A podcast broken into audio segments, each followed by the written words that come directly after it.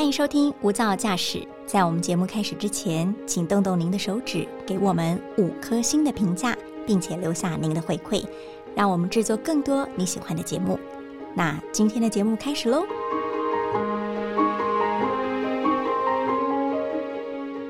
人生我们要学习跟自己相处。当你学会享受孤独的时候，你会发现，孤独不代表寂寞，孤独反而是一种美感。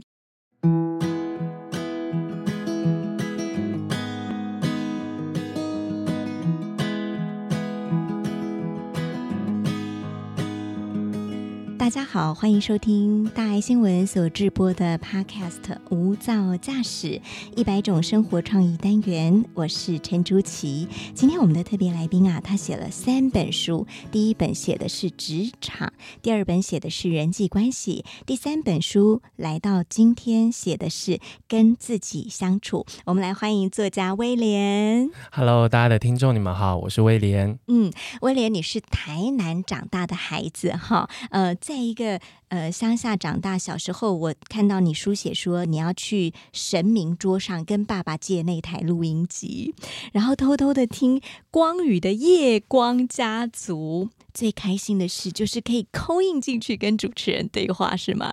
对啊，我觉得在那个新闻媒体或者是传播媒介没有很发达的年代，即便大家电视已经有第四台了，嗯然后可能收听的频道也很多，然后其实大我在书里面有写，那是一个很好很好玩的过程，因为你知道南部的家长就是会比较期待。学学生或者他的小孩，其实把你的生活重心放在课业上面，好好读书，，对，然后我们家又稍微相对严格一点，所以他哦不希望我有太多的娱乐消遣。然后，即便我到高中，我还是有门禁。啊这当时我觉得很不可思议，但现在小孩可能听起来就嗯，怎么到高中了还管那么严？可是我觉得应该是在那个时空氛围里面，其实当时的爸妈。不太懂得怎么教育小孩，我觉得那是一个比较大的世代鸿沟。嗯他们都认为只要管教严厉一点，小孩就不会变坏。嗯可是我觉得一个小孩要好要坏，其实跟他的成长过程还有他的本质有关。然后，其实我自认是一个算值还还可以，就是不会想想到去变坏。可是爸妈就会担心啊，就会担心你这个小孩是不是比较早变。变坏，因为嗯他都觉得小孩叛逆是一个正常的过程，可是我的叛逆期就是很很清淡，然后他们都觉得这个小孩很奇怪，然后因为我哥非常的叛逆，他们就因为我哥哥很叛逆，然后我哥哥比较大，所以他叛逆期发生的时候，他会连带的管教我，嗯然后他说嗯不能不能大大儿子已经很很难管教了，小的二儿子一定要好好的好好的加以约束，千万不能像他哥哥一样，对，啊好好捏在手掌心上，对对对，然后他我当时的同学其实都有 CD 随身听，哦，然后我其实我是没有这个东西的，可是我就又又是一个非常喜欢流行音乐啊，然后喜喜欢知道这些歌手的，喜欢看娱乐版的人，嗯。然后于是我家唯一的播音设备就是我爸爸佛堂在播佛经的那一台收音机，可是你知道那年代要买到录音带其实也不容易了，嗯嗯。我还为了要放录音带，然后跑到呃我们家附近的 Seven Eleven，那时候便利商店还是有卖 CD 跟录音带，然后录音带就很少几片这样子，然后就买了录音带，就为了每天等我爸爸睡着之后，半夜跑到佛堂，然后因为佛半夜不会播佛经嘛，然后只有早上早上跟中午还有晚呃早上跟晚上会播，然后我就上去把那个收音机偷下来，然后嗯。不睡觉，然后先听。光宇的《夜光家族》，嗯然后因为他的他的节目都会访问很多流行歌明明星然后或名人，就知嗯道说，哎，最近他们在讨论什么。嗯，因为明想要明天隔隔天跟学习呃跟同学有话题嘛，哦，然后觉得那是一段很好玩的过去，然后再再听卡带的那个卡式的那个卡带这样子，然后同学看到我就还在听卡带，他们觉得很不可思议。然后就因为我在书里面有写到被卡带治愈的青春症嘛，是。你知道我们那时候有一个习惯是，我不晓得现在小朋友应该没有这种习惯了，我们会把喜欢的歌录在一个空白录音带里面，我加一，然后我后来因为因为我一直没有记得这件事情，然后但我后来在搬家的时候发现那些卡带，是，然后又在电影那个《壁花男孩》艾玛华森演的《壁花男孩》里面看到。他们在八零年代末期，嗯。就是他们一群高中生被学呃，可能被班上的同学排挤啦，然后被说是怪胎是异类，然后他们三个男男女女感情就很好，然后他们很常固定的把自己最近听到的歌，嗯，在收音机里面听到的歌录下来，是，然后分享给他，比如说给你朱琪，哎，这个礼拜我觉得很好听的几首歌就交换给你。其实，在这个交换的过程中，他们已经隐约的在交换他们青春时候的嗯，比较内心一点的想法，是。因为刚刚竹姐很很细心，就是给刚开始我们在录节目之前 re 稿的时候，他有发现，就是我其实是一个比较多愁善感一点的人，可是你在同学面前，你不可能这么这么忧愁吧？嗯 就这嗯么感性，其实其实，在那个时空氛围里面，你在国中或者是在高中的时候很感性的人，会真的会被说是怪胎。就好像大家都顶着一个太阳，只有你头上是一朵乌云。对对对对，好像别人还要撑伞，他说你还好吗？不要淋雨了。可是就会想要，还是想要有心事让人知，是。然后你只有很好很好的朋友才会知道你的心事。嗯，然后那时候就一个很常借我 CD 随身听的同学，然后他知道我即便没有随身听，还是会带 CD 来学校，然后嗯跟同学借随随身听。对，然后他就发现我这个行为有点奇怪，嗯，然后因为比较熟之后，我才敢跟他讲说，哦，因为我们家不准我去买，我是有钱买，但是我买了一定会被没收，所以我不敢买。嗯，然后他就他就每一天，他特地会带随身听 CD 随身听来给我用带。那个设备来借。对对对对对，然后我很感动。然后他有一天呢，就录了一些我很喜欢的歌放在卡带里面。嗯，然后因为那是那年代，大概一九一九九九一一九九九的时候，听卡带的人真的好少哦，已经变得很少了。然后他还是录了一卷，他因为他知道我回家就没有 CD 随身听可以用了，嗯，嗯所以他把一些流行歌我喜欢的歌录在卡带里面。然后慢慢的，我就把这把这件事隐约的给记住了。可是我一后来跟这个同学其实也失联了，因为他联考失利，然后呃，我不晓得他现在过得怎么样，但是他、嗯他就是跟大家都不联络，因为他就是羞于。因为我叫学生，就是会比较容易在这个地方纠结，就是嗯他可能觉得自己考不好，没有考上学校，会跟哦大家脱节这样子。是可是我其实一把，其实一直把这件事情给记住。然后这这篇文章写在我忙着孤独里面，其实想要分享给读者，就是其实你在生活中，你还是会遇到对你好的人，嗯可是他的对你好的好，并不是你预期的那一种。可是你也不能说，因为某一个人对你不好，你就怨恨这所有的世界。对啊，嗯所以我就每一次，我只要在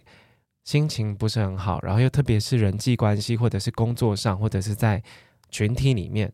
不被不被不被欢迎的时候，我就会去想起那些曾经对我好的人，然后我不会因此而对人性或者对团体绝望，因为我我在上一本书《绝交不可惜》把良善留给对的人里面聊到，其实我成长过程中，包括这一本《我忙着孤独》，都有很明确的指到，说我成长过程中是蛮常被排挤的人。嗯，对，可能因为我的讲话方式或者是我的做事风格，难免。可是总在那当下会很纠结。可是慢慢走出来的，永远都是你意想不到的时候。在这个意想不到的时候，我通常都会遇见一些意想不到的人，嗯包括可能在上一本书有聊到，就是我在升大学毕业的时候，想要念研究所，嗯然后那时候家境不是很好，然后我想说这个钱我好像打工几万块，因为一次要缴完一缴完一期的那个补习费嘛，补研究所，这个钱我好像短时间内打工是没有办法赚到，而且我打工平常要缴房租，然后要养自己，我好像没有多余的钱。可是对学生来说，就是几万块嗯，很大，对，然后要怎么办呢？然后我就在我的那时候叫 MSN，嗯嗯，就是很怀念。今天跟跟跟两位一起怀旧，就在那个 MSN 里面就就吐露了一些心情。嗯然后我一个很久没有联络的朋友，然后他就突然问我说：“哎，你还好吗？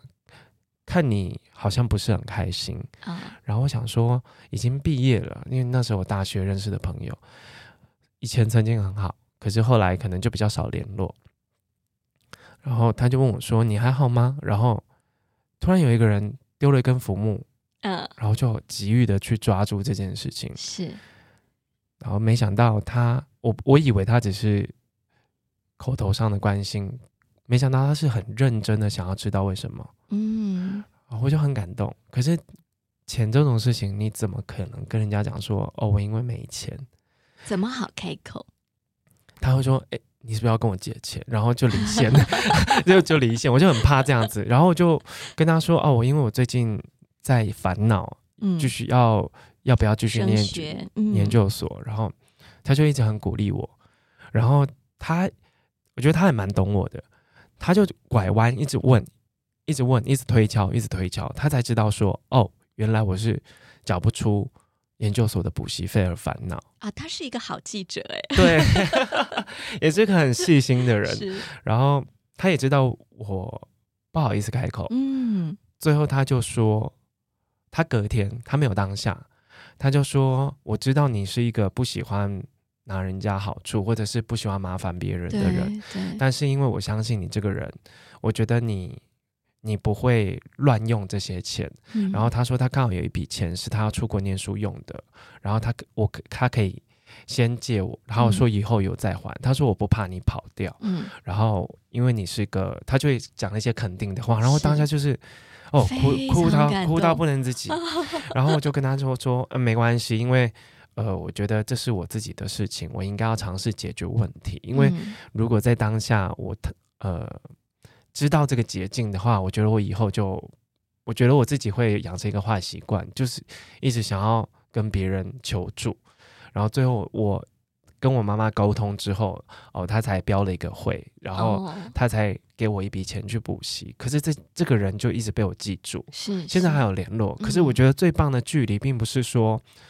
我们每天朝夕相处，然后我们形影不离。我们当然很迷恋那种很闺蜜、很死党、哥们那种。每天下班就要见面，然后嗯或者是说一直没事打来说你在干嘛，就是乱粘稠度很对高的对对友谊，对对对，我觉得某一段期间我可能很需要，嗯可是，在某一段期间过后，我觉得如果我碰到很喜欢的朋友，很想要维持的人际关系，我都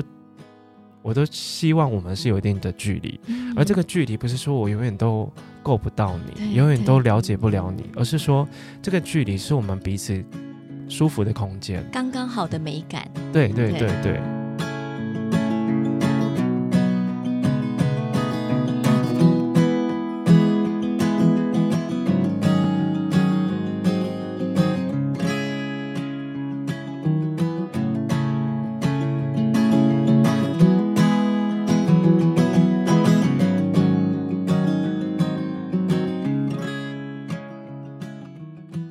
在新书里面，我觉得我忙着孤独，有一个读者很很好笑哦、他就说：“威廉，我看完了，嗯，你明明生活就很精彩，在搞 搞什么自闭，在故作什么孤独。啊，那个人是认识你的，对对对对对对对对对对，嗯他很好笑，他比较敢敢讲。是，他说哪里孤独啊？我看你生活精彩的很呢。嗯，然后我就说，其实不是，因为我觉得孤独对我来说，在某一个时间内变得很重要。早期会对这个字有一种很恐惧的感觉，或者负面的，觉得他很寂寞或很失落，对。对，然后因为我这个人可能比较在意别人的感觉，所以我嗯就会用不恰当的同理心去解读别人会不会觉得我人缘不好，哦，别人会不会觉得我很可怜？我怎么都一个人吃饭？对对我，我我怎么都一个人去逛街？嗯我还一个人去看电影，别人一定很看不起我。嗯嗯嗯。然后久了之后，我发现很多时候你对孤独的解释，其实是来自于别人的声音。嗯你会觉得寂寞是太常关注别人的生活状态，而去做不当的比较。嗯我有一个读者，要听众，他是先是成为我 podcast 的听众，嗯。他就之前我做了一一系列关于独居的这件事嘛，嗯哼，然后他听了两季之后，他就写信给我，是个妈妈，是。是退休的妈妈，她说：“威廉，无意间听到你的节目，然后很喜欢你讲的主题跟内容。我的先生在上个月刚过世，然后我的儿女都已经成家了，在国外，我一个人，然后住在小公寓里面，嗯偶尔插插花，然后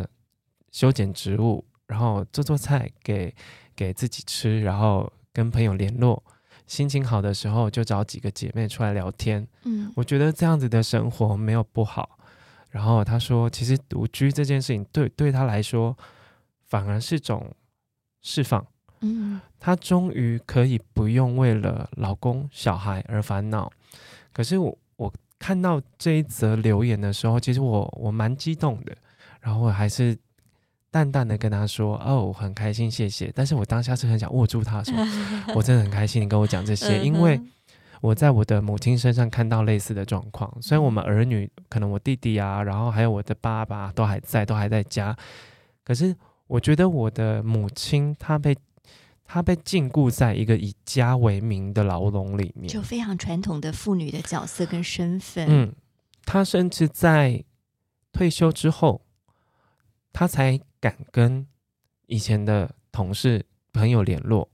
然后我慢慢的，因为早期可能跟妈妈的相处状况不是很好，可是到这几年之后，发现其实妈妈只是不懂得去表达，嗯。对，不懂得去用我们想要的方式去表达，他很关心我们，他很在乎我们。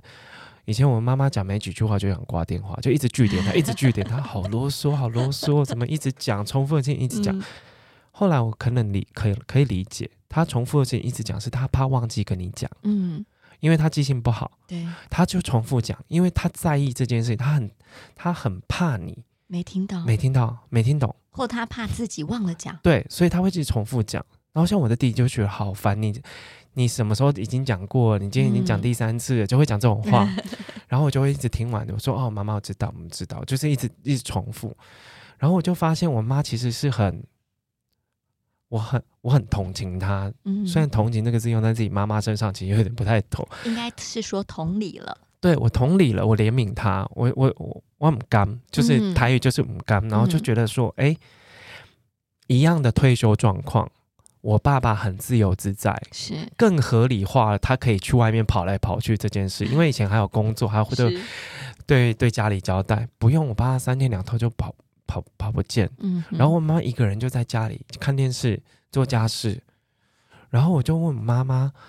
那你那你的你都不会想跟你的朋友联络嘛？嗯，然后我妈妈说，有时候跟朋友联络，也都觉得好像在强颜欢笑，因为其实心中有很多想要跟大家讲的内心话。有时候他很担心把自己的负面情绪带给别人，哎，就跟你跟你妈妈对对对真相对对对，哎。所以我就我就有发现，其实哎，我妈妈跟我一样都是同一种人，嗯，所以我更能同理她的那种很痛苦的感觉，因为她她讲过一句话，我很印象深刻，因为她常常抱怨我爸爸，嗯。然后她觉得很多委屈，嗯。然后她就说，如果把这些事情跟别人讲的话，很丢脸。嗯，然后我就说，怎么会丢脸？因为你的朋友就会理解你啊。我后来后来才知道，我妈妈在年轻的时候是个非常活泼的人，朋友非常多的人。因为婚后，爸爸不喜欢她这样子跟朋友联络，因为如果在那个几十年前的台湾社会，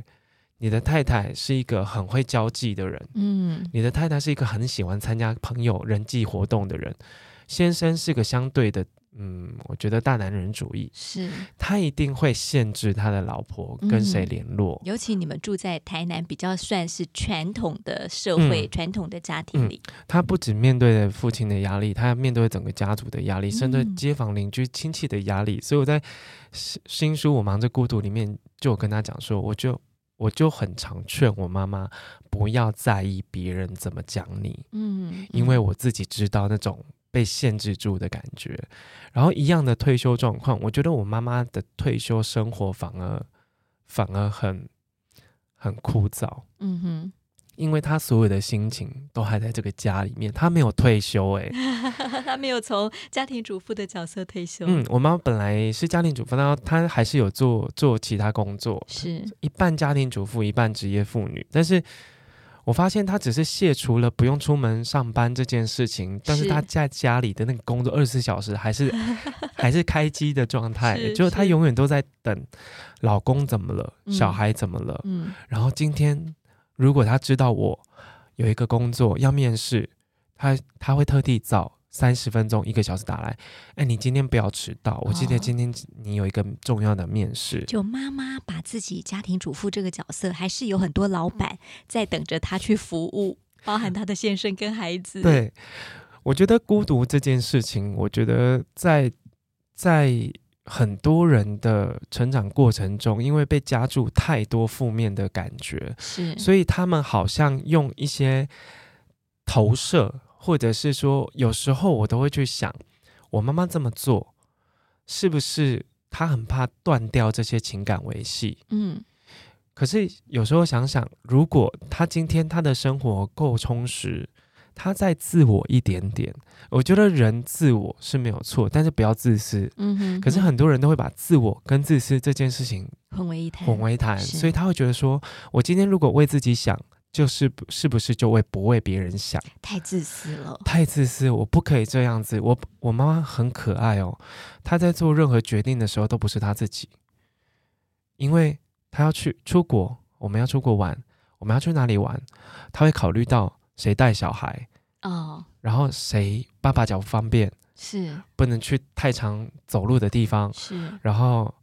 哥哥可能不喜欢开车，然后弟弟怎么样怎么样，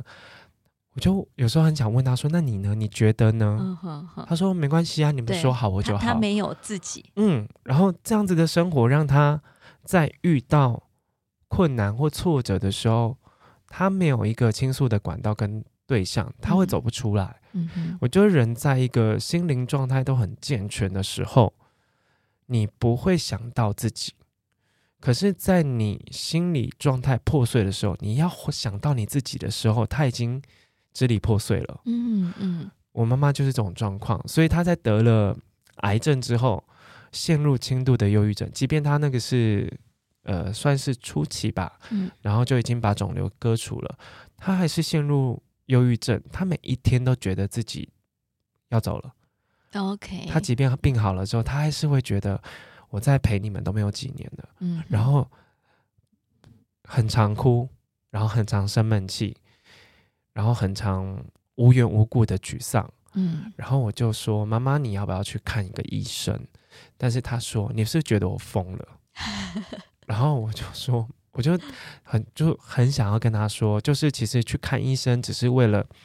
了解你自己怎么了。嗯，我觉得长辈都有这个问题。所以会更不舍妈妈的状态，对不对？嗯你是不是想要告诉我们，每一个人，不管你处在呃顺境或者逆境，你都要有一个自己，都要平常把自己呃照顾的好好的，像呃摆在一个很好的温室里，把自己的心跟身体都照顾好。嗯我都会用供奉这件事情来、嗯，这个来讲很棒。对，我觉得你在生活中，你会去供奉你的呃，你喜你喜爱的、你依赖的、嗯你所信仰的。可是你自己呢？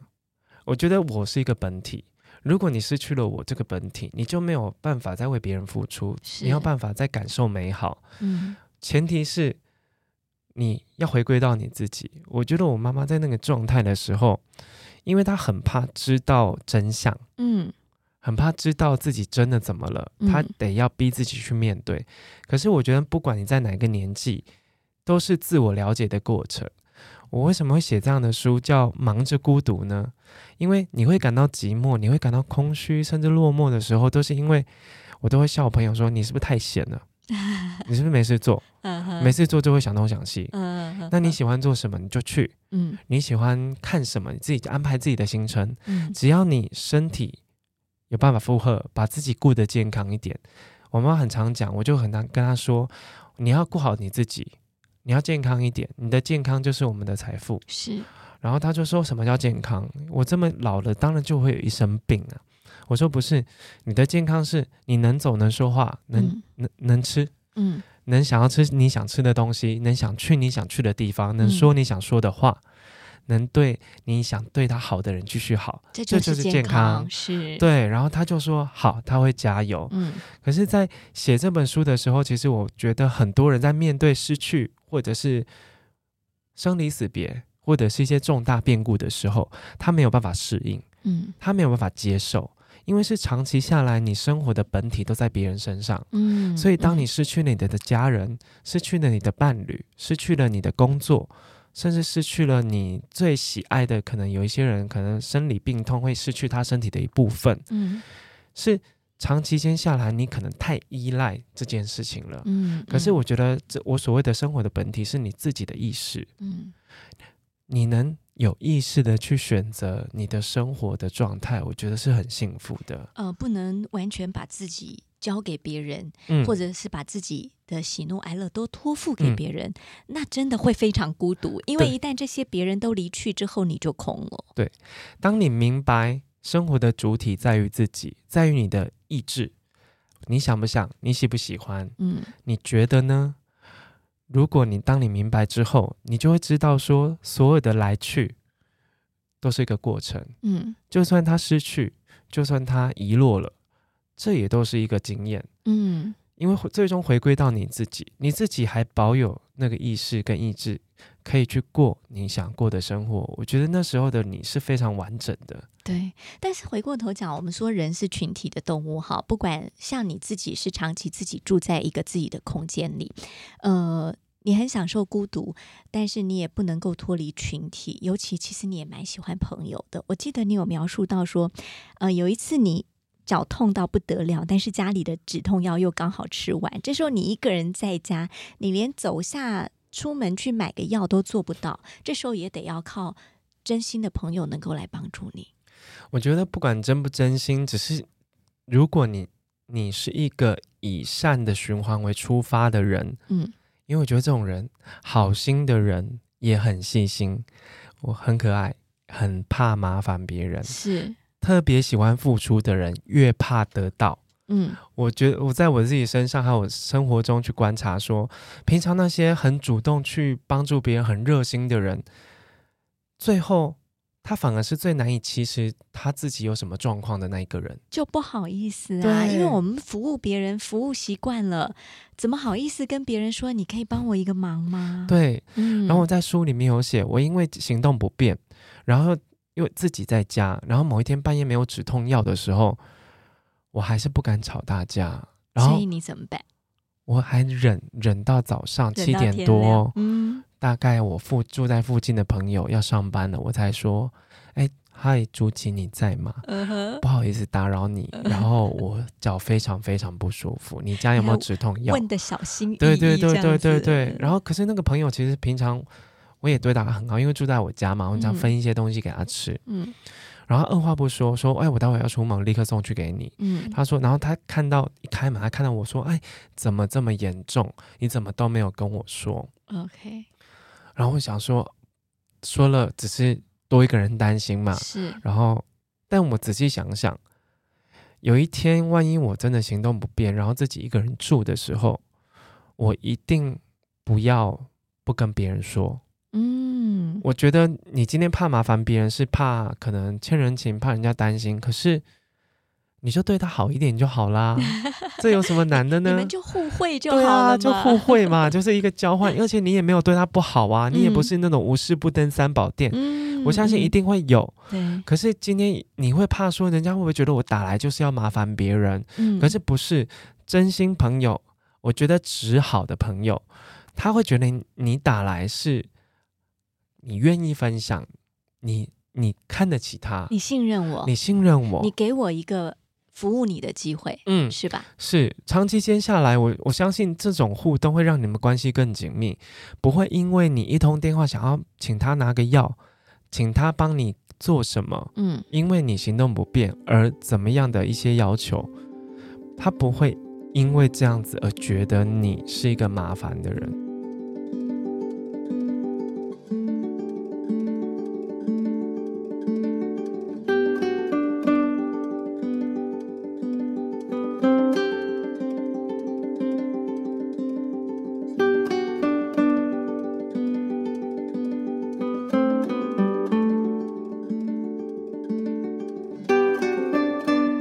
所以，我们呃一直在人际关系的道路上，在找寻可以跟我们长路相伴的人。嗯，啊、那个人可能跟我们磁场或气场很相合，我们愿意彼此互助互惠，而彼此真的关心。所以，人际关系其实是需要断舍离跟转念的，对吧？是的，因为我我们现在的生活状况，包括很多人现在已经有扛了很多家庭啊、工作的责任，你分给人际关系的时间其实非常的少。嗯哼。然后我在做这这样的断舍离的过程挑选的时候，我特别在意主动性，因为其实有些朋友，你真的久久不见，你会很想念他，嗯。可是你要约的时候，就会发现对方好像一百个理由，嗯可是你就知道说，哦，原来这段关系在他的生活中的比重是放在老公、小孩、工作、同事后面。排名第一百。可是你就会觉得说，我不行不行，我还是把你放在第一，我一定会有落差感。可是嗯不会，只是你要认清，有很多人在成长过程中，他遇到了不同的压力，他到了不同的环境。或他有他的角色对对对对对对，我们要去理解他，我们也不要觉得执着。可是当下，我我一定是会觉得不舒服的、啊。嗯可是慢慢的，我就会开始想说，那没关系。所谓的主动性是，我今天如果很想念你，有一种朋友说，我们太久不见了吧？嗯你现在跟我对时间，嗯我要我要见你，嗯我们也赶快出来，你不要躲哦、就是会有这种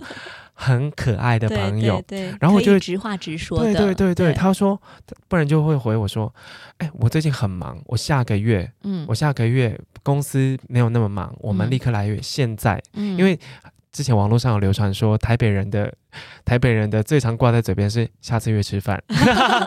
然后下次约吃饭的时候就遥遥无期。对，明年还在下次约吃饭。对，可是我觉得有心的人就会当下说，哎，什么时候有空？那我 schedule 拿出来，对对，我们嗯来对时间，对，然后对时间之后，你会觉得说，哎，这个人其实对你是有上心的，哎嗯。然后只是我之前一直担心东担心西，所以我现在养成一个习惯是，我会固定，如果我想起谁，我一定要跟他说，嗯哎、好想你哦，朱琪，嗯。太久不见，你在干嘛、嗯。然后说你家还在还在大爱吗？是，就会顺便关心一下近况，然后聊了一下说，我们真的太多事情没有更新了，赶快出约出来，赶快约出来。是。可是你会觉得在这个互动过程中，你是有得到能量的。嗯。从前的我，我可能会太过于专注维系一些可能现在看起来不需要维系的关系，就过度用力。嗯然后过度用力的时候，你好像紧紧掐住一个人，他其实嗯也会感到很大的压是力。是是是，因为他被你抓紧了，嗯，然后久了，其实这个人就变得不得不放，因为他会挣脱。嗯，可是在这个挣脱跟放掉的过程中，我又很痛苦。是所以写这样的书，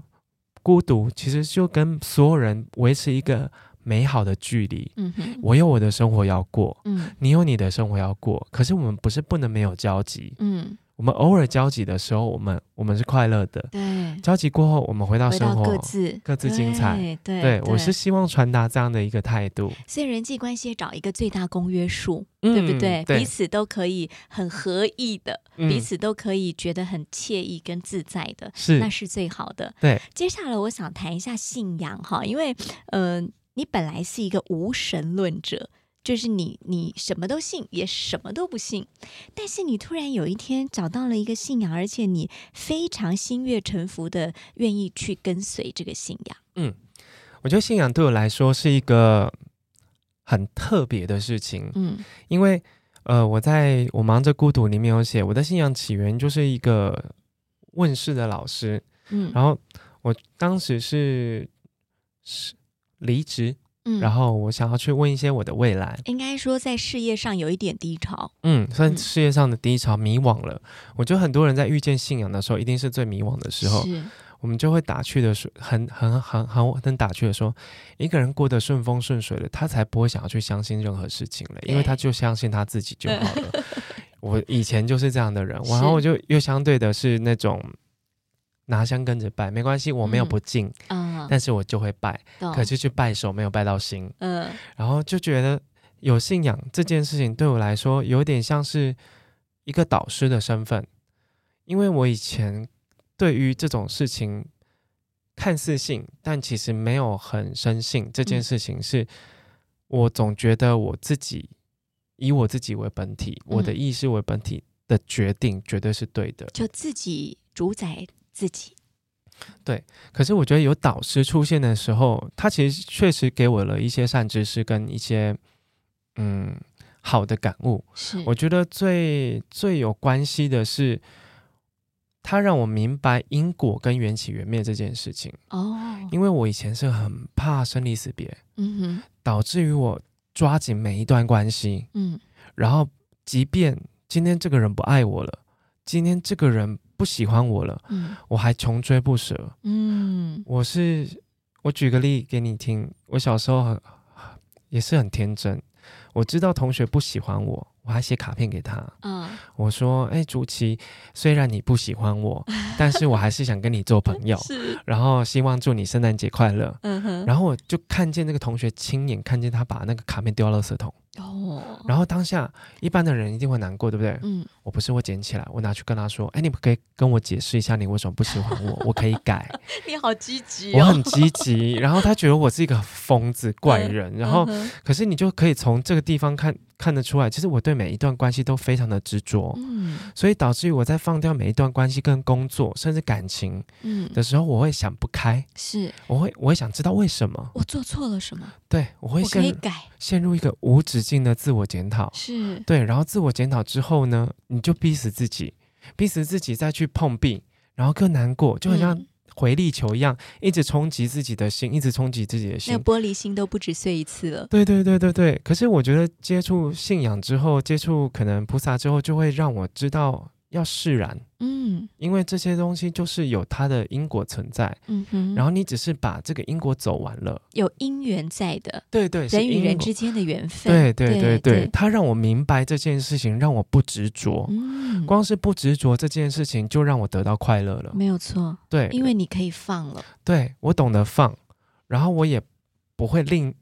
不会因此而吝啬再给，嗯不会害怕再给。嗯。反而我在给予的过程中，我是没有想要知道结果的，我是不计较结果的，是，我只在乎我给的那个过程是快乐的，就是无所求的，对，无所求。然后我我我对每一个人好，嗯。我不要对特别对谁好。我觉得这种心、这种初衷拉回来之后，我放掉很多执念，还有自责。对，然后我也比较不容易埋怨跟嗯生气。是这样子的改变是我自己都没有察觉的，哦，因为我只是觉得信仰这件事情，我在书里面讲，这个叫做信仰让我更强大。嗯我觉得这个强大并不是我们去压制对方那种暴力式的强大，而是说我强大是我觉得我很稳固，嗯我我没有什么事情是可以动摇我自己想呃现在正在做的或者我认同的。以前的我就很容易被别人左右摆荡，对，为了别人怎么想哦，我就去说就我妈妈的年幼版。嗯没错，就已经不是你自己了，我我很做所有所有决定都不是我自己，嗯。这种行为其实不叫做贴心哎、嗯，嗯。它也不叫做细心哎、对，对，其实你很多时候是在剥夺你自己，嗯，然后你自己其实是空的，然后迎合着每一个人，对。然后每一个人又有不同的需求，对。然后当我明白信仰这件事情，我就会觉得那种一直在找的安全感哦，跟归，属感，好像找到我就是一个容器，嗯它好像被注入了一些我看不见的力量在里面。我每次想啊，就是有一些生活上的细微改变，是我的朋友发现的，嗯是我的妈妈发现的。我妈妈也因此就开始，我妈虽然有在拜拜，然后也也相信，可是她因此跟我一样，他就是我会说，哎，那你就偶尔可以持个咒啊，或者是什么。嗯可是有时候持咒，或者我到现在还是会拿计数器，我在嗯公车上还是会念。嗯，它对我来讲是一个减压的过程。是对，它并不是说我要用这个力量去做什么，或换什么功德啊？不是不是不是并不是嗯嗯因为你在这个念的过程中，我觉得你在持咒的过程中，或者是你在有信仰的过程的状态下，你会知道，就算怎么样，你都背后好像还是有个靠山，很稳、嗯稳稳的靠在一个一个东呃一个一个状态状态上面。你有东西靠的时候，你就更容易抬头挺胸往前走。那个靠山，我好像可以把它形容为一个底气，对，对不对？嗯好，一个你很信任你自己的一个底气。对然后连我的妈妈，连我身边的熟的朋友都发现我的改变，然后他就说：“那你最近感觉气色不一样哦。”哦虽然我我我不太不太常把这件事挂在嘴边，我也不刻意的去推我身边的所有人啊，你一定要信仰，不管你信什么都好。我觉得这是个人的选择。可是当嗯有一个人看到你生活状态的改变，他会好奇，哎，你最近是不是怎么样？然后就没有。他我我最近就开始呃去山上打坐啦、拜拜啦这样子，然后大家一定会发现，大家一定会认为这个信仰是不是负面的？因为有太多社会上因为信仰过度信仰而迷了，迷了他，我觉得迷了，你执着了，你陷在那里面，其实那那是一种所谓的迷信。嗯，可是我所谓的你叫信仰跟迷信之间的差别是，你在信仰的状态下，你你是保有你自己，而且你意识到你自己变得更好。嗯，然后包括我，我的我以前是个很易怒的人，很容易生气啊。很容而我是生闷气，哦，然后生闷气我就是走掉，嗯。然后或是臭脸，嗯，然后不然就是我是很容易很尖锐的看很多事情的人，因为我、嗯。我觉得你怎么对我就怎么对你。OK 以牙还牙的，对，可是我觉得信仰这件事情，因为有很多佛法，嗯，然后很多、很多很多经典，其实都在告诉我们，贪嗔痴这这三件事情是不要的。嗯其实这这这三件事情戒掉之后，我觉得我整个人的状态好很多。我的妈妈就问我说：“那你信你信那个，然后你去那边拜拜，去那边打坐，你这样会不会像那些电视上那些就是宗教啊？然后走火入魔对了，对对对，我说没有，我觉嗯得最简单的是，我身边的朋友只要发现这件事，他问我修行跟信仰的事，我跟他说，你真的不用跟我一样拘泥于形式上的拜，是，拘泥于形式上的那些教派礼节，嗯你从你自己发心，你发出这个善念，我觉得因为正确的信仰，好的能量。就是会改变你的行为，让你变得更好。嗯，我说你只要发出一个善念，你对别人好，你不要执着，不要生气，不要埋怨，你改开始改变你自己。因为我觉得修行最重要是修心、修口、修身，是，对，就是修你自己的内在，并不是修一个形式上，我早上六点要念经，然后十二点要干嘛不？是外在的，不是外在，我觉得外在的那是一种约束，是，那像是上课。就是有一些人可以自学，嗯，我就说，因为求知识这件事情，把它比喻为为求知识好了。为什么要有学校？为什么要有课本？为什么要有图书馆？其实它就是要告诉你，知识随手取得，只是嗯看你适合什么形式。有些人就需要每天早上六点做什么，他是需要排课的；有些人不是，他可能不用到学校上课，他可以自学。每个人吸收的方式不同，对对对，你找到一个你舒服的方式去吸收善知识，让你自己变得更好，那就叫修行。嗯所以我当我跟我的朋友分享这样的道理之后，他们就懂了。嗯，他们以为修行就是哦，现在吃斋念佛，然后六根清净苦。行僧，对对对对，我说其实最棒的就是你改掉你最难改的坏习惯就好了。嗯，就像你说的，你以前很容易生气，对对对，生气，然后执着，嗯然后去对每一个人都有自己的定见。嗯，我觉得放下定见跟不执着这件事情，让我在人际上面改善非常多。嗯，因为上一本书叫《绝交不可惜》嘛，就是我在人际上遇到很多挫折。嗯可是这一本书《我忙着孤独》是，你有，如果你有机会看看这本书的话，你会发现那里面的态度就是不强求，嗯，但我也不要勉强自己。对。因为我觉得人际关系一定会遇到很多坑坑巴巴，或者很多真心换绝情的时候。呃，我们透过威廉的自己的生命历程，还有修行的过程，你也知道了，从一个很执着、容易生气的人，到现在懂得转念，也了解了人与人之间是有缘分的。人生发生的每一件事情，大家都是有因缘才会到你的世界里。所以，如果你翻阅他的书，你会看到他的人生历程转变。我觉得也给大家非常多的好的启发跟指引哈。我想孤独是一个很中性的名词，代表你不受负累，但是你也不想要轻易被打扰，所以你的生活当中要选择很适合的人际关系留在身边。呃，我很喜欢威廉在书中写的一句话，叫做“滚烫但不灼身”，不会烧到你的身体。我也喜欢威廉刚才提到的，你要学会供奉你自己，好好照顾自己，把一个呃。自己处理好之后，才有机会去把自己的人际关系处理好。今天很谢谢威廉接受我们的访问，谢谢，谢谢你们，谢谢，也祝福您能享受孤独的美感，找回最初的自己。感恩您收听今天的无噪驾驶一百种生活创意单元，我们下次见。